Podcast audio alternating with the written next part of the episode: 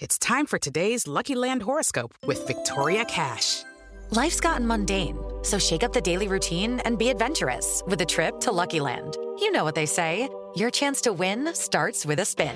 So go to LuckyLandSlots.com to play over 100 social casino-style games for free for your chance to redeem some serious prizes. Get lucky today at LuckyLandSlots.com.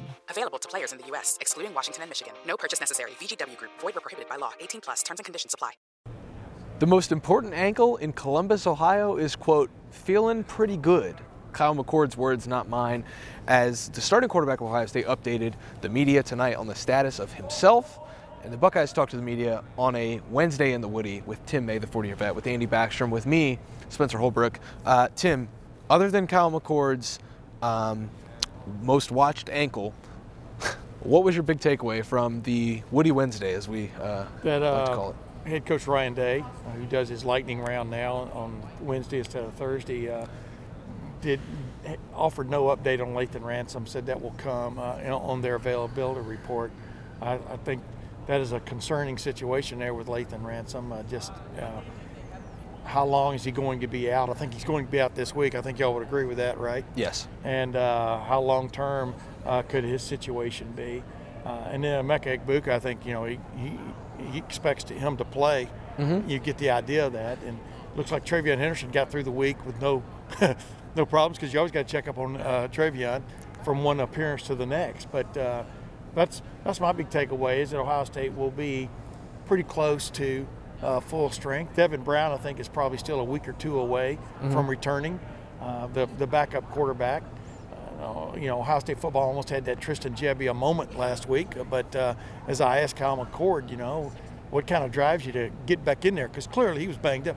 He's, I think his ankle's been banged up for a while. based has, on- yes. Based on what we know, but then he got aggravated. Boy, when it gets aggravated, look out. But uh, and he he wanted to get back in there, you know, and finish off what he started.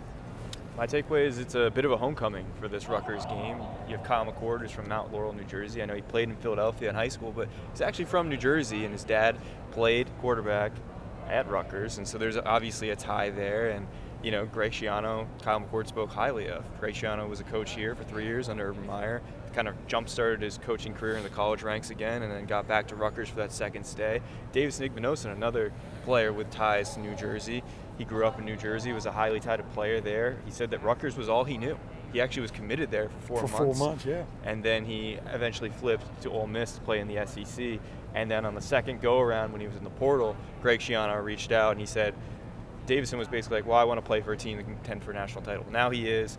Ohio State's number one in the college football playoff rankings, and Davison Igbinosun's part of that as a starting cornerback. And he's playing against his brother, Desmond Igbinosun, on Saturday at Yeah. Rutgers. And then also, Cody Simon, who spoke tonight, is from New Jersey as well. So there's a, quite a bit of oh, Tywone Malone. With the list goes on and on and on. Um, there's some some good homecoming notes there for some of these guys. It's always fun, uh, you know, every other year when we go over to Rutgers and, and this team gets to kind of share their own stories of, of the homecomings. You know, Luke Wypler and Ronnie Hickman from a couple years ago. Right. Uh, that it's just an always it's an interesting wrinkle because you have a hotbed of recruiting, then you got this program over here, and then they go there, you know, every other year. So I think it's pretty cool. Um, Tim, the note about Lathan Ransom I thought was interesting, but then we got a little in depth with Kyle McCord about his ankle injury. Um, a lot of times these guys are, are kind of coy about their injuries. I think Kyle's out on Front Street with his just because, uh, first of all, it's the it's the ankle that's taped.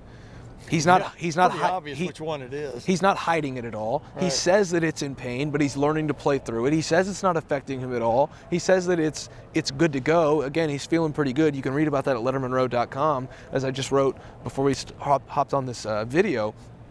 But clearly, he's not at 100%. And that's something that you just have to monitor moving forward. It's not something that's going to keep him out. It's Yeah. not go- something that's going to limit this offense, but it is something to monitor if it begins to. Yeah, you know, and Ryan Day didn't give it short shrift, except this. Every quarterback by this time in the season, what, eight games into the season, nine weeks into this season, every quarterback is dealing with something, especially if he's playing as much as Kyle McCord has played. And uh, you do learn to grit your teeth and deal with it. Whether it's a sore shoulder, you can have sore shoulders and still play. You know, uh, ribs, ribs are a big deal for quarterbacks, and also, you know, you're vulnerable every time you throw a pass. It's standing there in the pocket. I, I'm not just going through football 101, but a lot of quarterbacks at this moment in the season are dealing with aches and pains. Uh, what's that old line? They're hurt, but they're not injured. Yeah. And uh, I think uh, Kyle McCord's showing true grit. I'm not surprised by it. I mean, he's waited his turn. Now this is his turn, and he's going to play as long as he can. You know, like I said uh, earlier, uh, there was almost a Tristan Gebbia moment last week when Kyle McCord limped off the field, hop, really hopped off the field, uh, gets on the, the bike, and it just tries to get things loosened back up again. And uh, and uh, Tristan Gebbia was about to come in, right? You remember that? And uh, so then you're going, okay, this is one of those moments in this season.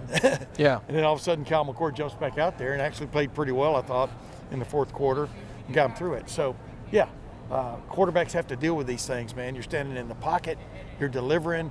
Not everybody is on your side out there. And his number one target, uh, the Heisman Trophy contender himself, had some good things to say about his quarterback, even though there's a lot of things being said about Kyle McCord right now. Yeah, a lot of negativity out there from outside this building about Colin McCord, what he can, can't do potentially. And I asked Marvin Harrison, like, yes, you must block that out. Of course, that's the goal here at the Woody, but it's natural to let some come in. And he said, yeah, like we're not listening to that. Kyle McCord is someone that's in this building first, leaves last, all the things you would want to hear about a quarterback.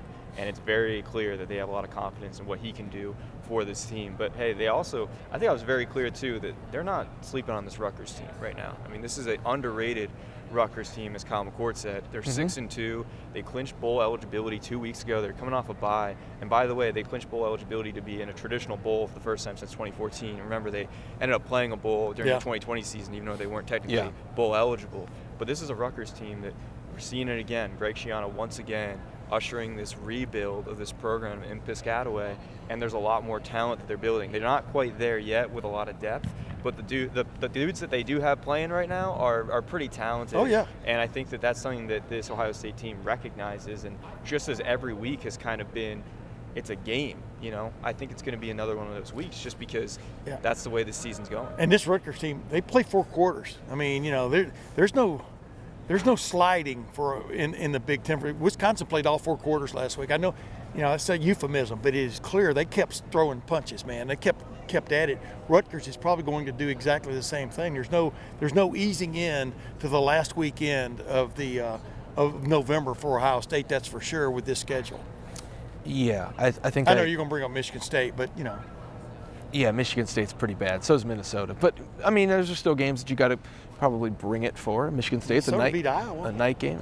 Well, us three could beat Iowa. no, I Uh, don't think so. Uh, but I think that this team is kind of locked in. It's you're right. It, it's not a tip. I'll be honest. It's not a typical Rutgers week. I covered Rutgers week in 2019. I covered Rutgers week in 2021 and 2022. 2020 was on on Is that uh, on your resume? on Zoom. No, I'm just saying like. Tim, you know what I'm talking Oh, about. exactly the weeks, the about. weeks I'm like just asking if it's on your resume. it's on my CV. The weeks, the weeks that you know They're that Ohio- in the lobby. You know the, the weeks that you know Ohio State's going to win. You you get like a, a one and eight Northwestern team. You get like a, Yeah. a two and six Minnesota team, and, and you're Ohio State and you're undefeated, and you can just feel it in this building. Like Yeah. there's just something about this week where they kind of know they're going to win, and then it's on to the next one.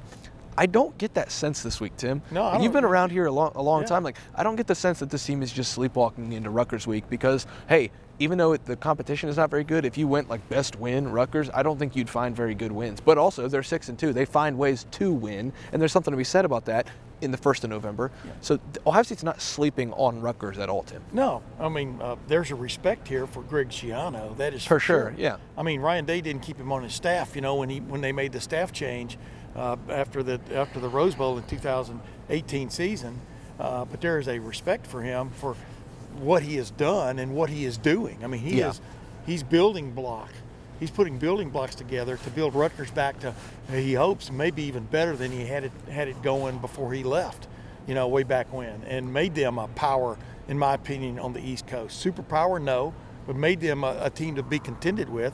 He wants to get back there again, uh, and uh, so that's why it's it's individual respect. Plus, you click on the video. This is a sound football team for the most part That's a good way to describe them. and uh, And uh, number two, they have a quarterback from a defensive standpoint for Ohio State, a quarterback who's a, a threat, you know, running and throwing, uh, but really running uh, that, that presents problems that maybe last week, the last several weeks have not presented.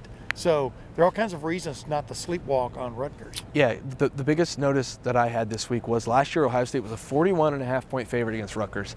This week, this week they are the total for the entire game is 42 and a half. Yeah. And Ohio State's only an 18 and a half point favorite. That's not like everything, but Vegas knows what it's talking about. That's why there's skyscrapers in Vegas and not shacks. So like they know what they're talking about. So I take that pretty reasonably to assume that like Rutgers is is a better football team.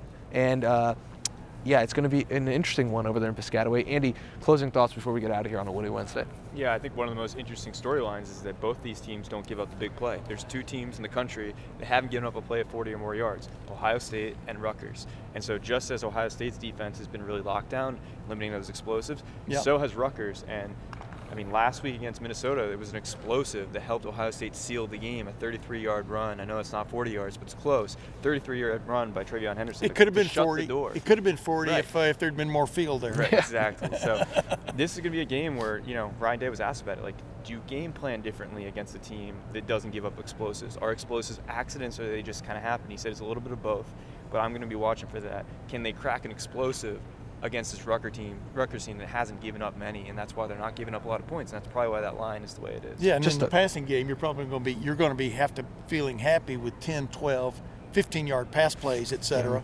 And but man, if you see that safety bite one time, you got to be uh, you know ready to strike, and uh, that'll be on uh, Kyle McCord's plate. You've also got Marvin Harrison Jr. out there. and Rutgers hasn't given up a 40 yard play, but they also haven't seen number 18 out there.